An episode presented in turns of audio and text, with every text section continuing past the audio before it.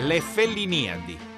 In occasione dei 100 anni dalla nascita di Federico Fellini, Hollywood Party omaggia il visionario regista che col suo cinema ha incantato il mondo.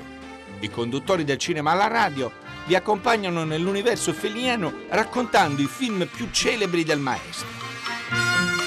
Buonasera e benvenuti al Cinema alla Radio di Hollywood Party. Proseguono le Felliniadi, ovvero l'omaggio per i 100 anni della nascita di Federico Fellini, iniziata la settimana scorsa con Roberto Silvestri che vi ha parlato di Satiricon. Oggi io, ovvero Alessandro Boschi, vi racconterò uno dei suoi film forse un po' più sottovalutati e a mio parere del tutto in maniera immeritata, ovvero Il bidone, un film del 1955 presentato a Venezia l'anno dopo La strada, sempre di Federico Fellini naturalmente.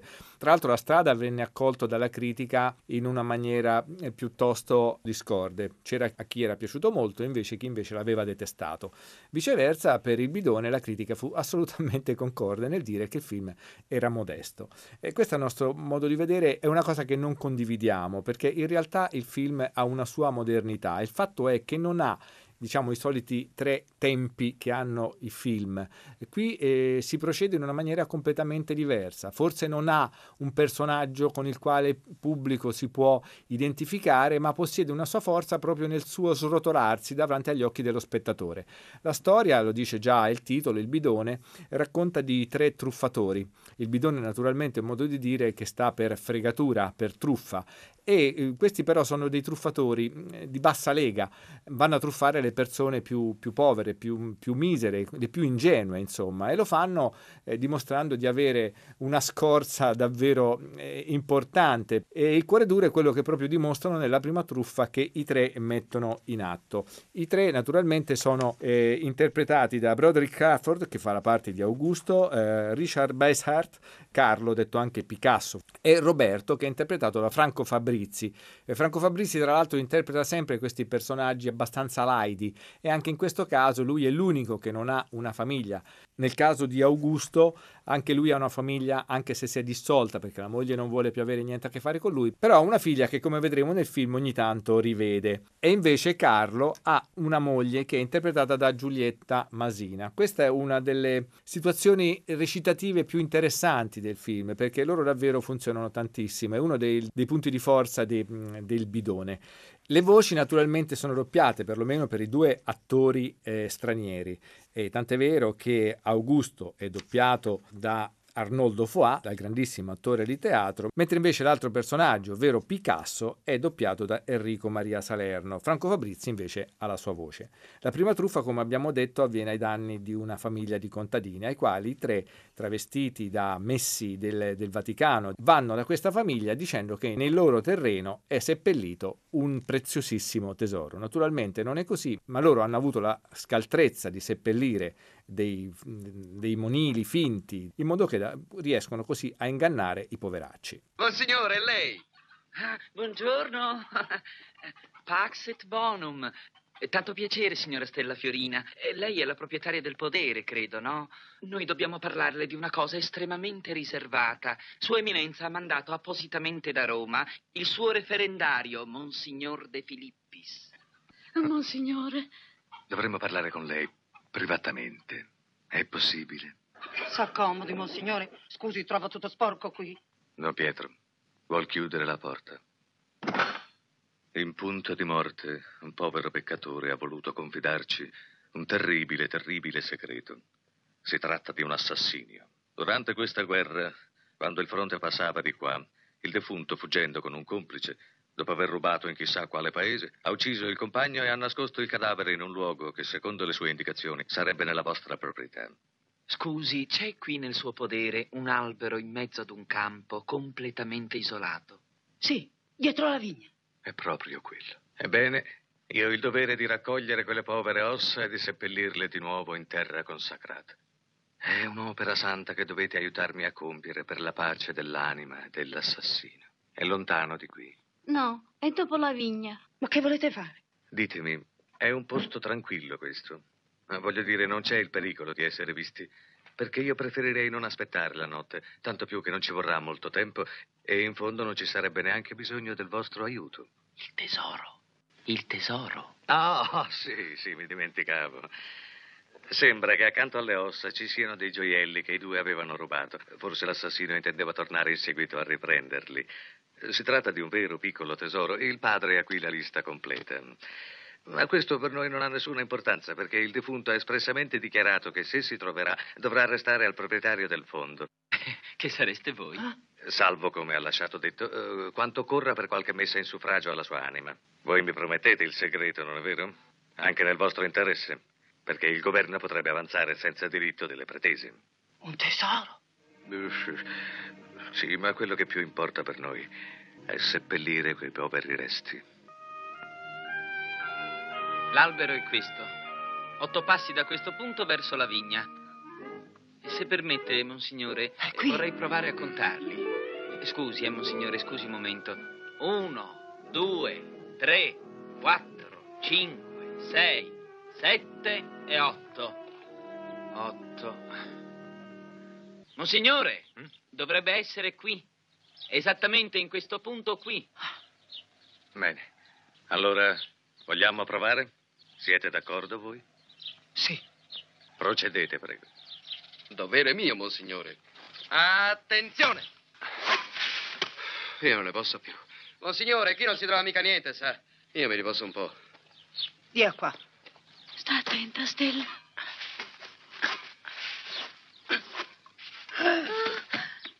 Monsignore, venga! Augusto, ci siamo. Monsignore, guardi. Accidenti, ma aveva ragione. Povera anima. Ma guarda un po'. Requiem eterna. Piano, piano, piano, Roberto, lo dia a me. Eccolo, di a me così, grazie. Grazie, poveretto. Ecco. Ah, cosa siamo. Signore benedetto. Ma guarda quante ossa, oh. Oh, Vergine Santa. Oh, e questo che osso è? Ma qui c'è qualcosa. C'è qualcosa. Requiem eterna dona eis domine. Monsignore! Monsignore, guardate, c'è! Ehi, Monsignore, c'è!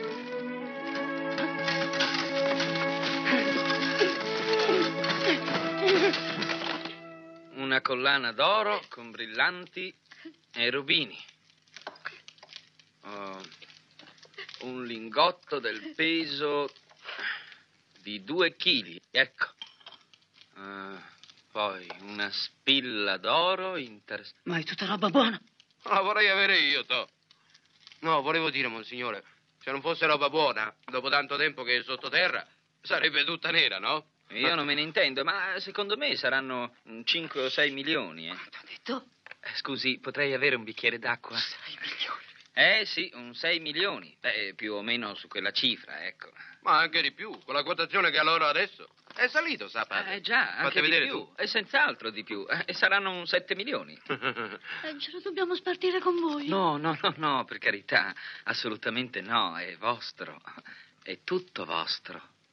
Padre, a chi di competenza, nell'atroce rimorso del male da me commesso e con il terrore di dover pagare i miei peccati fra le fiamme dell'inferno per l'eternità, dispongo che tutte le ricchezze da me malamente accumulate e sepolte accanto al cadavere della mia vittima, essendo morti i loro legittimi padroni, vadano a beneficio dei proprietari del terreno in cui si trovano a una sola condizione. Sto leggendo il testamento olografo. A una sola condizione: che i detti proprietari facciano dire 500 messe per la salvezza della mia anima. Le dovremmo pagare noi le messe. Le facciamo dire noi dal nostro parroco al paese. No, no, no, no. Le faccio dire io in San Pietro, è molto meglio. 500 messe a 1.000 lire l'una non è mica molto. Sono 500 carte da 1.000. Nel caso che i proprietari del fondo rifiutassero quest'oro maledetto, supplico Sua Eminenza di distribuirle in elemosine. Tutti insieme lo dobbiamo pagare. Beh, si capisce, c'è scritto così. Ricordatevi. Si tratta di un segreto gravissimo. C'è di mezzo un assassinio, potreste essere incolpate anche voi. Tutti insieme non li teniamo. Ci vendiamo i bovi. Ce la facciamo.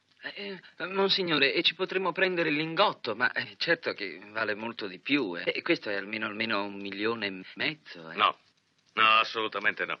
Bisogna trovare un altro modo. Intanto guardi, don Pietro, prenda tutto e portiamolo da Sua Eminenza a Roma.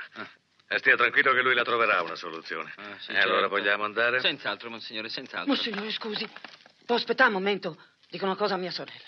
La truffa del Monsignore giunge all'epilogo e purtroppo per i poveracci ha successo. La famiglia truffata di contadini peraltro non ha tutti i soldi che gli vengono richiesti e va in paese tornando con la bellezza di 425.000 lire. A metà degli anni 50 erano una cifra davvero importante. Quindi i tre possono tornare alle loro famiglie. Finora noi li abbiamo visti solo sul campo, sull'azione. Adesso invece scopriamo come sono nel privato. Carlo, ovvero Picasso, torna dalla moglie Iris, che è interpretata da Giulietta Masina, e ha anche una figlia che si chiama Silvana.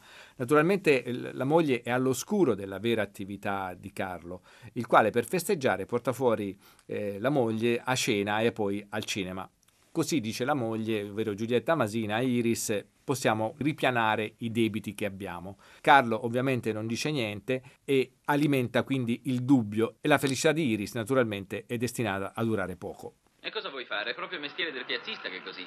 Ma abbiamo venduto tutto, lo sai? Perché lì vicino c'era un mercato e Augusto ha detto perché non proviamo anche lì? E così abbiamo provato e siamo riusciti a vendere tutte le stoffe. Ma proprio tutte, sai? Anzi, guarda, ci hanno pagato pure in contanti. Sono tutti nostri? Si capisce. E di chi? E quanti sono? Sono 100.000. Bisognerebbe fare così, darne almeno 20 alla trattoria. Anche 10 basterebbero. E poi... Ah, senti, ma ha cercato a casa nessuno quest'oggi? No, no. Ma come hai fatto? Le abbiamo vendute, no? Dunque 10 alla trattoria, altre 10 le diamo a tua madre, così finisce di scocciarci. No, no, ne diamo 20 alla trattoria. Paghiamo anche il fornaio e tutti gli altri. Almeno tiro un po' il fiato e posso uscire senza che tutti mi guardino con quella faccia. Va bene, come vuoi. Anzi, tienle tu addirittura, è meglio, eh? Oh, vedrai che li farò durare per un mese. Così almeno tu potrai dipingere in pace. Ah, di chi è questa bella faccenda? Ehi, guarda che devi dipingere. Si capisce che devo. Ah, Iris, ho trovato certi posti. Dobbiamo andarci insieme un giorno, sai? Dei paesaggi sulle colline che nemmeno gli olandesi si sognano di avere invisibili. Facciamo un breve passo indietro, parliamo un attimo della musica che apre il film e che tra l'altro sembra dare una parvenza da commedia al film, ma il film in realtà non è una commedia, è un film assolutamente tragico, però la musica in pieno stile Nino Rota sembra portarci davvero all'interno di quella che è la commedia felliniana, ovvero la parte più leggera dei film di Federico Fellini. Poi in realtà vedrete che tutto prenderà una piega drammatica, come già si capisce dalla prima truffa. Come dicevamo, Carlo, ovvero Picasso, è andato a cena con sua moglie Iris, ovvero con Giulietta Masina, alimentando il dubbio che questo denaro che lui porta a casa sia frutto in realtà di un lavoro onesto. Anche gli altri due delinquenti, ovvero Roberto, Franco Fabrizi e Augusto, festeggiano, e naturalmente in maniera completamente diversa, perché loro sono liberi, diciamo, da vincoli familiari e quindi vanno in un locale a festeggiare, offrendo da bere a tutti, abbordano le straniere, si danno da fare.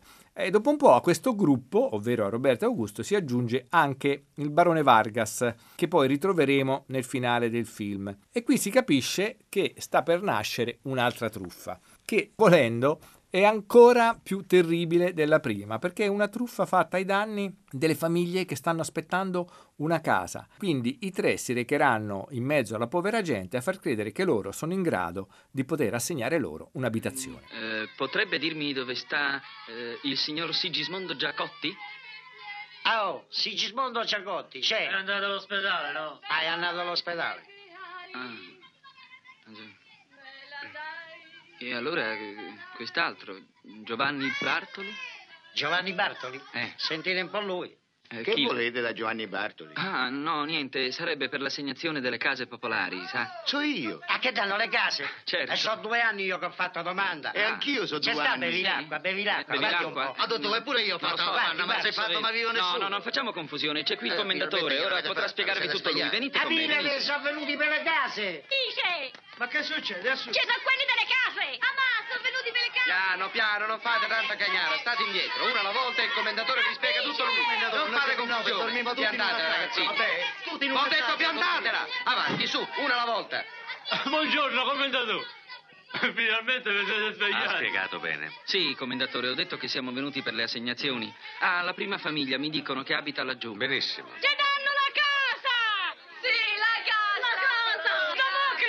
dicono! Come le do? Io faccio la domanda da 2 anni. Buongiorno, commentatore. Buongiorno. È proprio la provvidenza che vi manda, commentatore. Io mi chiamo Sono Antonio, commentatore. Sono 14 mesi che ho fatto domande per la casa. Commentatore per la casa. Commentatore, io sono padre di famiglia. Commentatore, potrei sapere che vi ha fatto la domanda mia. Insomma, volete tarticci? Passione, ce l'avevo. Tra un mese i primi appartamenti saranno assegnati. È tanto tempo che ce lo dite, non ci credo.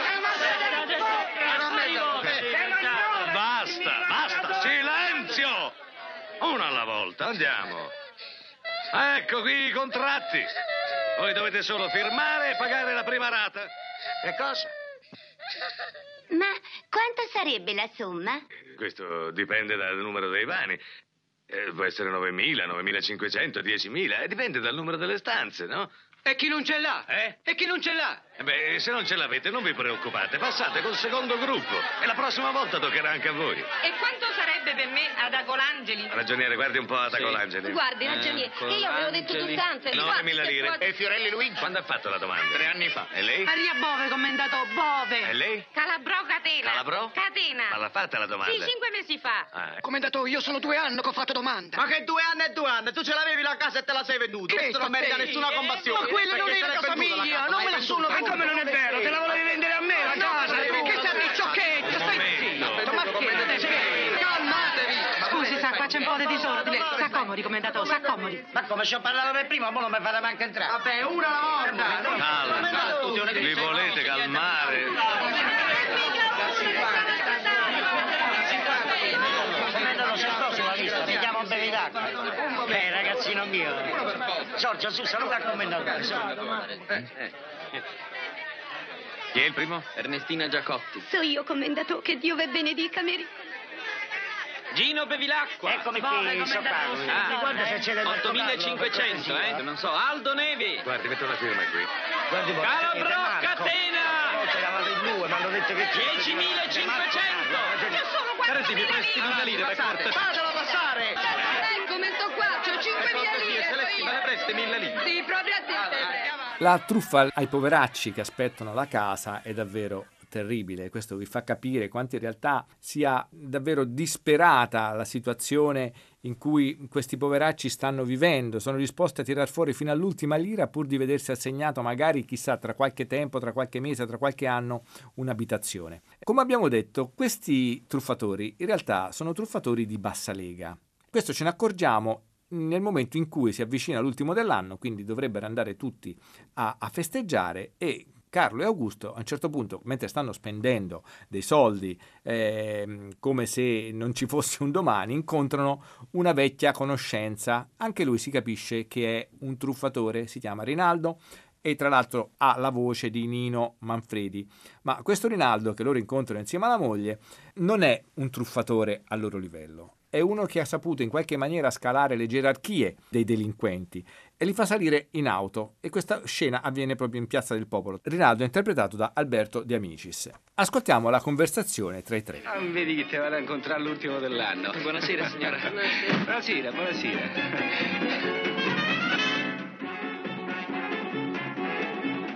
Dio un poco, dimmi. Chi te l'ha portata sta pagnotta calima? Lo stesso Fornaro che la portava a te.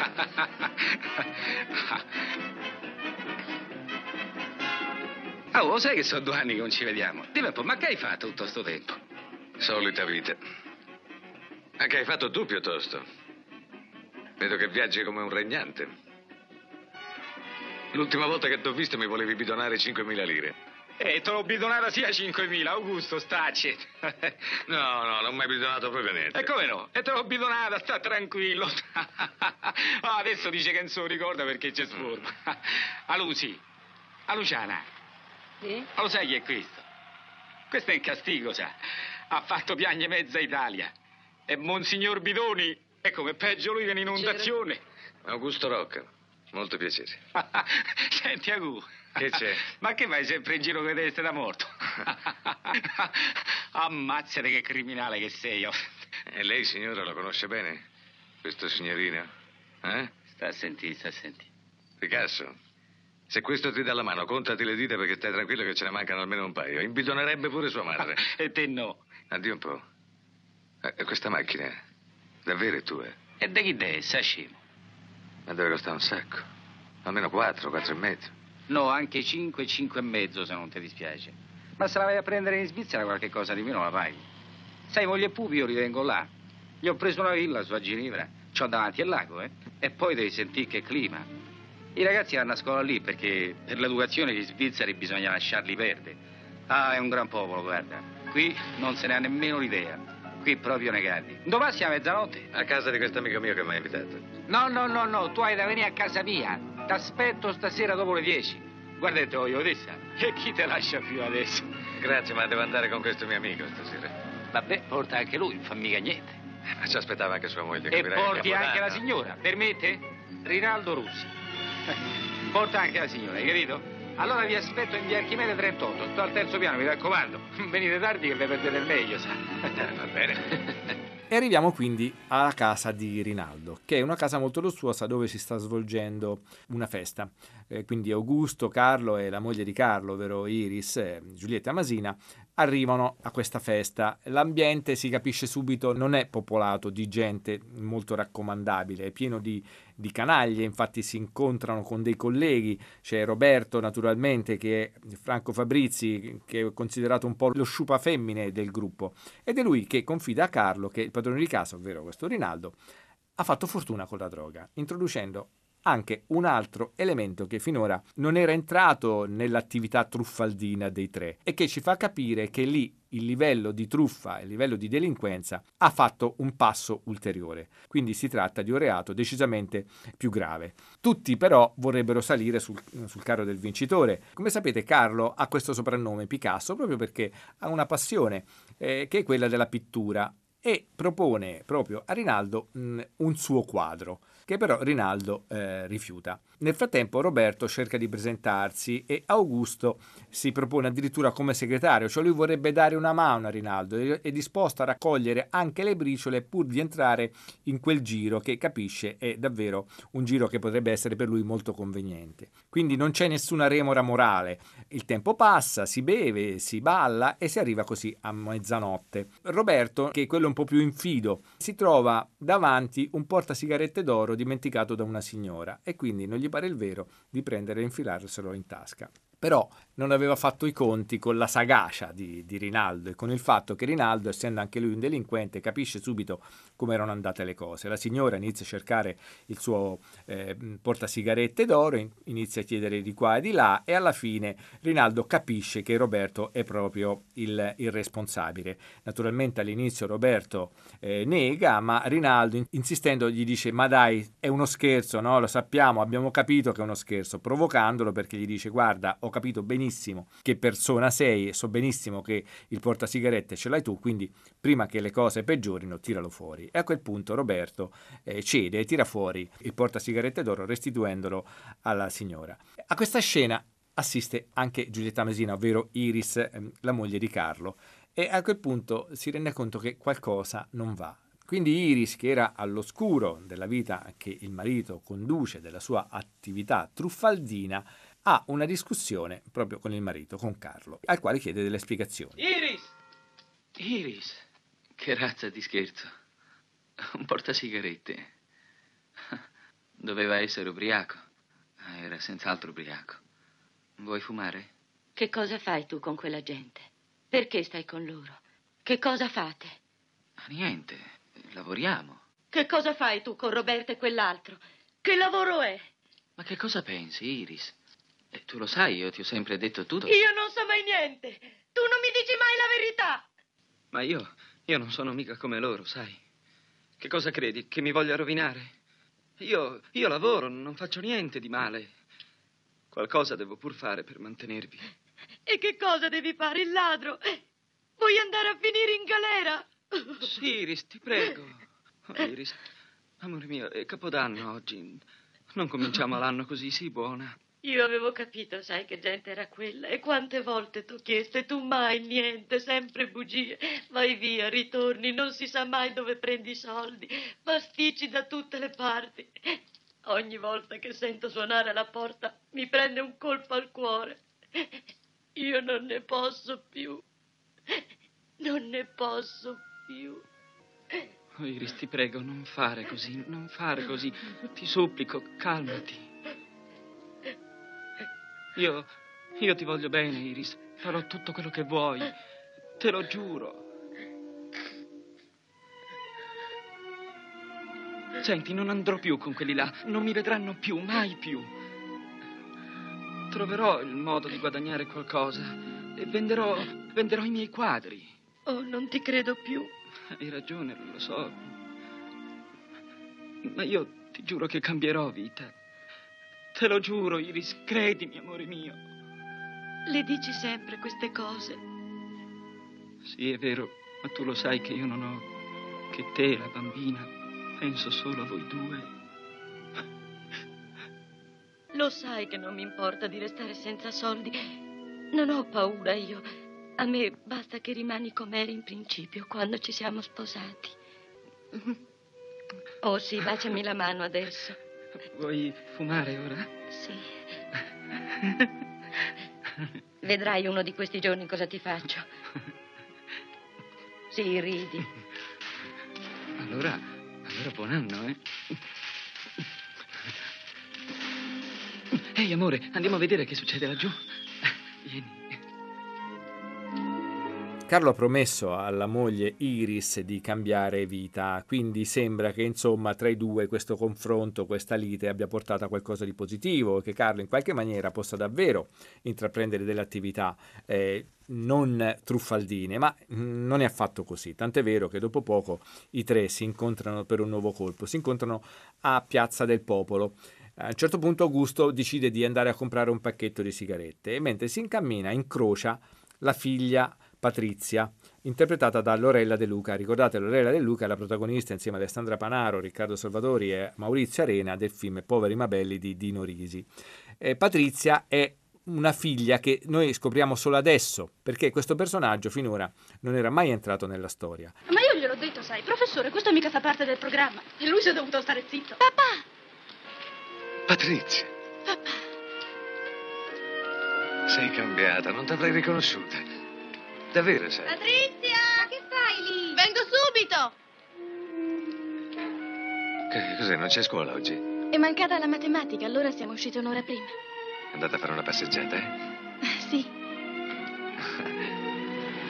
E la mamma? Sta bene. Ha avuto un po' di influenza, ma ora sta meglio. Sei molto cambiata. Beh, sei una signorina ormai. È da Natale dell'anno scorso che non ci vediamo. Patrizia!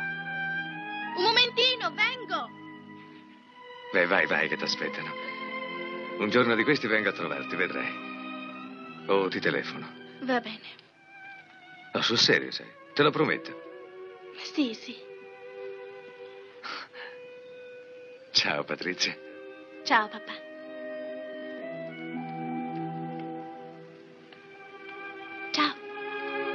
Dopo che Augusto ha parlato con la figlia Patrizia, promettendole che si farà vivo, naturalmente Patrizia, Lorella De Luca, non è molto convinto di questo, considerati i precedenti. Se pensate, pur abitando nella stessa città, era più di un anno che non si vedevano. Comunque, i tre salgono in macchina, tra l'altro la macchina che Roberto ha preso da una vecchia signora incontrata alla festa di Capodanno, perché in qualche maniera la circuita e si è fatta prestare questa lussuosissima auto.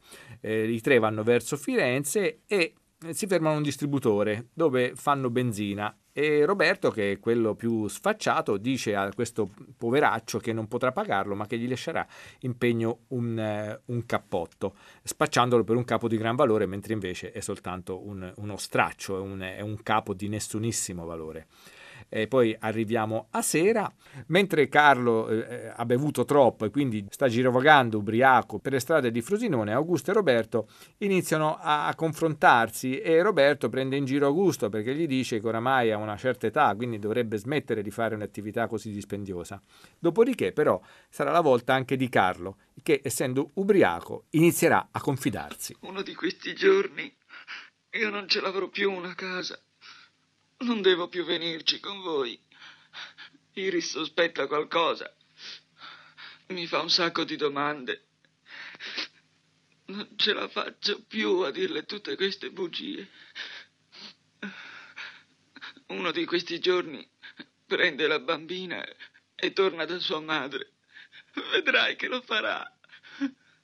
E se mi prende la bambina, io m'ammazzo. Bell'affare che hai fatto tu a sposarti quando avevi 18 anni. Ah, vedi, non puoi più fare niente, sei finito. Guarda, Retta, cambia mestiere finché sei ancora in tempo, va. Cercati qualcosa di meglio. Perché? Ma io ho la faccia che ci vuole, no? Guarda, me l'hai sempre detto anche tu che con questa faccia posso fregare chi voglio. Sembro un angelo. Puoi lasciarmi in qualsiasi parte del mondo, anche dove non conosco nessuno, che io me la cavo sempre. Di 1 milione. Mm? Eh? Avanti, che hai capito. Di 1 milione. 1 milione? No, lo vedi che non sai neanche dirlo. E lo sai perché? Perché tu non puoi nemmeno immaginarteli i milioni. Appena hai 4 soldi li prendi e li porti a tua moglie, disgraziato. Ma, Augusto, io... Col nostro lavoro non si può avere famiglia. Uno deve essere libero d'andare, venire, prendere, partire quando vuole. Non si può stare sempre attaccati alle sottane della moglie. Devi essere solo. Quando si è giovani, la cosa più importante è essere liberi. È ancora più importante dell'aria che respiri. Se tu hai paura adesso, figurati quando avrai la mia età. Gli anni passano, sai. Avanti, adesso alzati. Tu, coraggio. Fare 2 passi ti fa bene. Va meglio adesso? Sì, va meglio. Però io a Firenze non ci vengo, sai, io vado a casa. Ma no, vieni con noi, a Firenze ci divertiamo, no. Ci abbiamo un sacco di soldi. No, io torno a casa. Augusto, ma come fai tu? Io ti ammiro, sai, vorrei proprio avere il tuo coraggio. Ma come puoi tirare avanti così, alla tua età? Ma non ti prende mai la paura? Ma paura di che? Il film è girato tutto nei dintorni di Roma e c'è un'altra cosa divertente di questo film. Questo film in realtà non doveva essere interpretato da Broderick Crawford, che comunque, ricordiamoci, è un attore che ha preso anche l'Oscar. In realtà Fellini aveva pensato a Humphrey Bogart, ma lui già stava male, infatti morì 2 anni dopo, nel 1957, e quindi venne sostituito da Broderick Crawford. Le riprese di questo film vennero fatte nell'estate del 55 e venne montato alla svelta il film perché volevano presentarlo in tutti i modi alla Mostra di Venezia, dove venne proiettato il 9 settembre. Goffredo Lombardo puntava al Leone d'Oro, però, come dicevamo in apertura, il film non ebbe affatto le critiche che lui sperava e anche il pubblico non rispose come avrebbe sperato, tant'è vero che in Italia incassò soltanto 239 milioni di lire. Però il film, anche se non ha l'immaginario visivo tipico di Fellini, però ne ha tutta la poesia, solo che è una poesia sporca, perché è una poesia affidata a dei poveracci e quindi non può che essere una poesia implicita. Ci fa vedere non la poesia, ma una situazione poetica, perché c'è la sofferenza di queste persone che non hanno nessuna consapevolezza, non hanno quasi una coscienza sociale. Ad esempio nella scena del benzinaio, il benzinaio è rassegnato a essere truffato, perché comunque non ha nessuna malizia ed è quindi il tipico esempio della persona che viene in qualche maniera cannibalizzata da questi truffatori. E in qualche maniera è un modo di Federico Fellini di omaggiare le persone un po' più semplici. Avete sentito la tirata di Carlo, ubriaco e in lacrime con Augusto. Roberto a questo punto, ovvero Franco Fabrizi, abborda una signorina per strada, la carica in macchina insieme ad Augusto. Carlo a quel punto rimane solo e decide di tornare a casa. Passa un po' di tempo e poi ritroviamo Patrizia, ovvero la figlia di Augusto, che è in strada e ha un appuntamento col padre Augusto. Si presenta, la invita a pranzo fuori e parlano del futuro della figlia. Si vede che lui è davvero affezionato a questa ragazza che ha davvero le sembianze dell'innocenza, della delicatezza. Parlano quindi del futuro di questa figlia che vorrebbe finire gli studi e poi vorrebbe naturalmente iniziare a lavorare. E si capisce che la figlia ha una struttura morale molto più importante di quella del padre ed è anche più saggia. E i due continuano in questa giornata che davvero sembra una giornata bellissima e arrivano al cinema. Però qui succede purtroppo un pasticcio, perché c'è una persona che Augusto aveva ingannato, aveva truffato. Il tizio lo riconosce, Augusto fa per uscire dalla sala inventando una scusa alla figlia, ma viene bloccato da questo tizio. La figlia si accorge di questa situazione, nel frattempo arriva un carabiniere, arriva una guardia e lo portano in commissariato. Passano dei mesi e lo ritroviamo all'uscita del carcere. Augusto cerca di rientrare subito nel giro, ma poi scopre che Roberto si è trasferito a Milano. Roberto, ovvero il biondo Franco Fabrizi. E quindi è costretto a trovarsi dei nuovi compagni, tra i quali quel Vargas che avevamo visto all'inizio della serata dell'ultimo dell'anno, prima della festa. E comincia di nuovo a mettere in scena la truffa del Monsignore, che è la truffa che apre il film. Però questa volta le cose sono un po' diverse, perché c'è un elemento che porterà Augusto a fare delle riflessioni. Monsignore, mi scusi, mi faccia una carità, dica due parole alla mia bambina. Ma non posso io... Sia buono, Monsignore, due parole soltanto. Aspettatemi un momento. Grazie, grazie tanto, ma non gli dica che gliel'ho detto io. Guarda, Monsignor vuol salutarti. Vado a prendere una sedia, Monsignore. No, vado via subito. No, stai. Come ti chiami? Susanna. Devi avere fede in Dio, sai, figliola. Capisco, per te è una cosa terribile, ma bisogna rassegnarsi alla sua volontà. Questa è una valle di lacrime e ognuno porta la sua croce. Sì, lo so. E non mi lamento. Se non fosse per loro. Cosa vuoi dire, loro? Se io non fossi di peso alla mia famiglia... Per me non me ne importerebbe niente. Ma come, nelle tue condizioni ti preoccupi di loro? Ha sempre st'idea, Monsignore, sempre st'idea di essere di peso, una figlia. Ma perché dici così? E poi non è vero, Monsignore, lavora sempre, sa far di conto meglio di una maestra, e ricama. Guardi qui che lavori, no. Sa fare, lascia fare, fa vedere, Monsignore. Guardi che bel ricamo. Questo l'ha fatto lei. Ma è stata sempre così? No, Monsignore, c'è diventata a 9 anni, la paralisi dei bambini. Mamma, va di là. E quanti anni hai? 18. 9 anni. Oh, ma io sto bene qui, sa. Sto qui col mio ricamo, sento la musica. Sto come una regina. Per mia sorella sì che la vita è dura. Lei è là nel campo a lavorare dalle 4 di stamattina. Ma non vorresti guarire? Ma non è possibile. No, ci vorrebbe un miracolo. I miracoli succedono qualche volta. Ah, sì, lo so. Tu ci credi? Sì, ci credo. Perché? Non lo so perché, ma ci credo. La mia disgrazia mi ha fatto trovare Dio. Sono sempre felice, anche quando sto male da morire.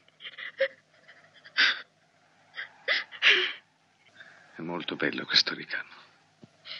Va via, Monsignore. Devo andare adesso. Devo andare via. Tu non hai bisogno di me. Stai molto meglio di tanta altra gente, sai. La nostra vita, la vita di tanta gente che conosco io, non ha niente di bello. Non perdi molto tu. No, non hai bisogno di me. Io non ho niente da darti. Il colpo riesce, però Augusto, che ha parlato con la ragazza, sembra aver subito un contraccolpo.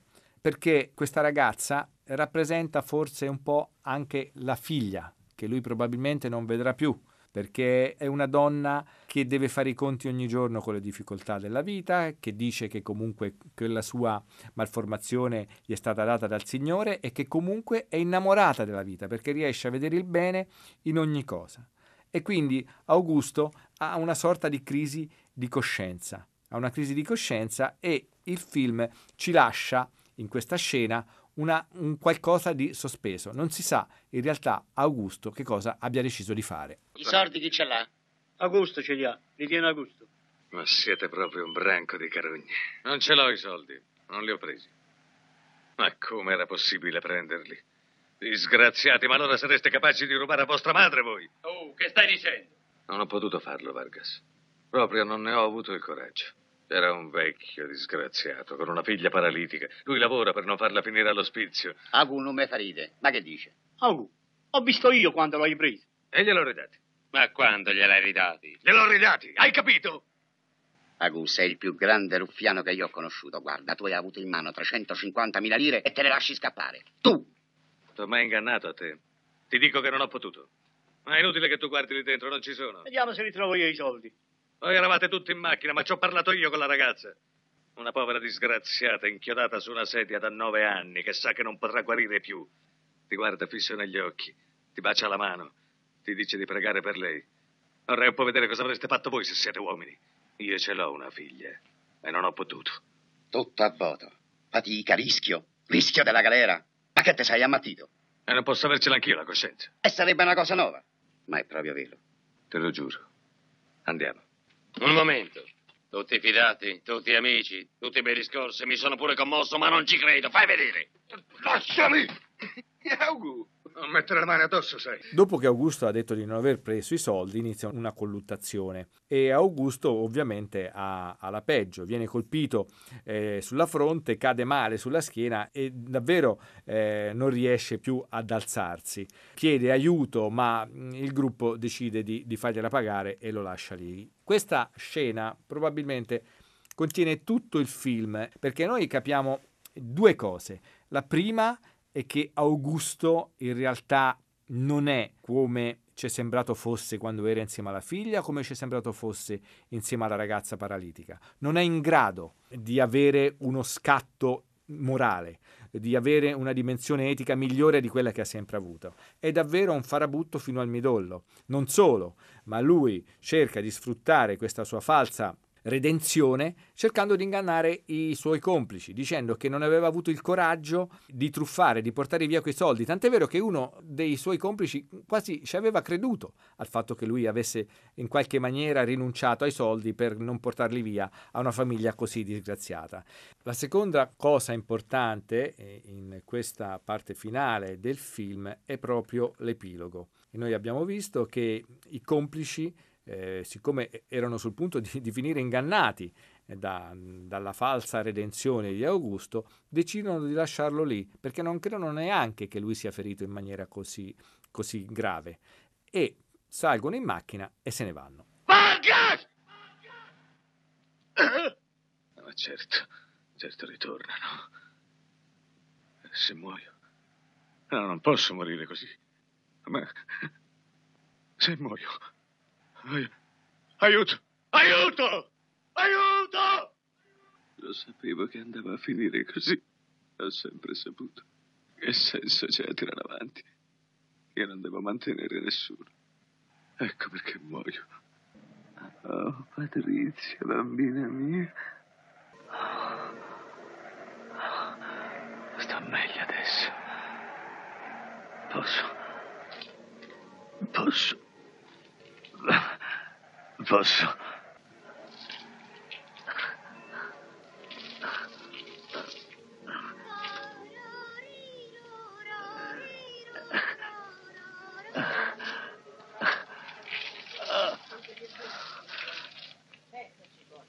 Aspettate.